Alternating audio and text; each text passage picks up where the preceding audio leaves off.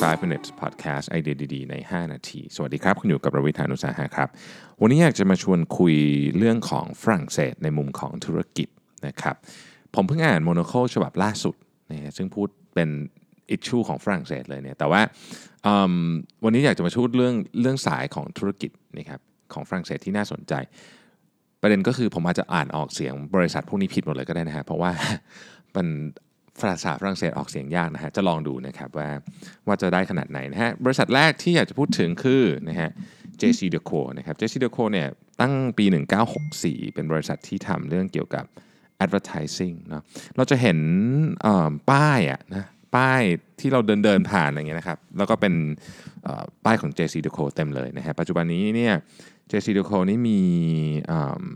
revenue นะครับ ประมาณ 3.5 พันล้านยูโรนะครับ แล้วก็คนเห็นป้ายของ JC Deco ประมาณ 410 ล้านคนทุกวันนะครับ แล้วก็มีอยู่ในทุกแทบจะเรียกว่าทุกหัวเมืองใหญ่ ๆ ของโลกเลยก็ว่าได้นะครับบริษัทต่อไปไม่พูดถึงไม่ได้เลยคือ LVMH นะฮะ LVMH เนี่ยเป็นบริษัทแฟชั่นที่ใหญ่ที่สุดในโลกนะครับ LVN LVMH ย่อมาจาก Louis Vuitton Moet Chandon and Hennessy นะครับซึ่งในเครือของ LVMH เนี่ยมีบริษัท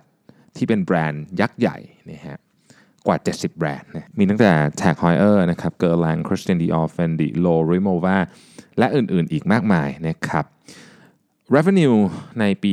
2017นี่นะฮะ2018 ขออภัยนะครับ46,000 ล้านยูโร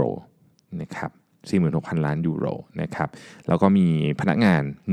145,000 คนใหญ่มากนะฮะ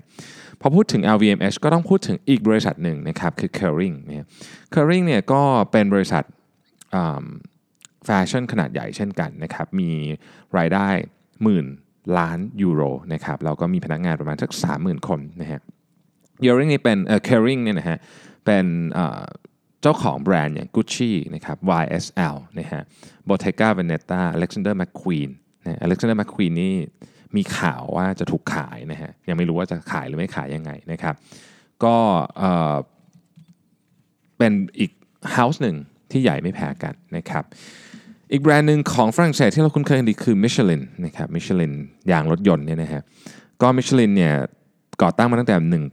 1891 นะครับ แล้วก็นอกจากจะมีพนักงาน 1 1 0 0 0 0 คน เรื่องที่ Michelin ดังมากก็คือ Michelin Guide นะครับ ซึ่ง Michelin Guide ถูกออกมาในตอนแรกเนี่ยเพื่อให้คนขับรถมากขึ้นนะฮะ ก็เป็นที่และ reference ของอาหารที่อาจจะเรียกว่าดังที่สุดก็ได้นะครับ บริษัทต่อไปที่ต้องพูดถึงคือ Alstrom นะฮะ Alstrom เนี่ยเป็นบริษัททำทำหลายอย่างนะฮะ แต่หนึ่งในที่เราน่าจะคุ้นเคยมากคือรถ ไฟนะครับถ้าเกิดว่าเราขึ้น Eurostar หรือว่า Subway ที่นิวยอร์กเนี่ย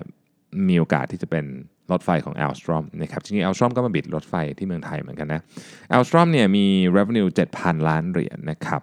แล้วก็มีพนักงาน 30,000 คนนะฮะเป็นบริษัทรถไฟ อะไรก็ตามที่เกี่ยวกับเรลเนี่ยเกี่ยวกับรางเนี่ยนะฮะใหญ่อันดับ 3 ของโลกนะครับโอเค อีกบริษัทหนึ่งที่อยากพูดถึงคือ Dufour นะครับ Dufour เนี่ยเป็น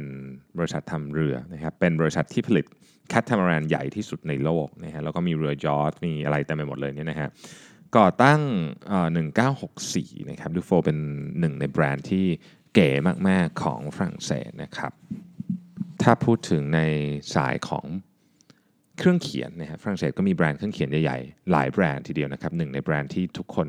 คุ้นเคยมากคือ Waterman นะครับ Stephen King เนี่ยนะฮะเขาบอกว่าเขาเนี่ยเขียน Dreamcatcher โดยการใช้ปากกาหมึกซึมของ Waterman นะครับแล้วก็บอกว่า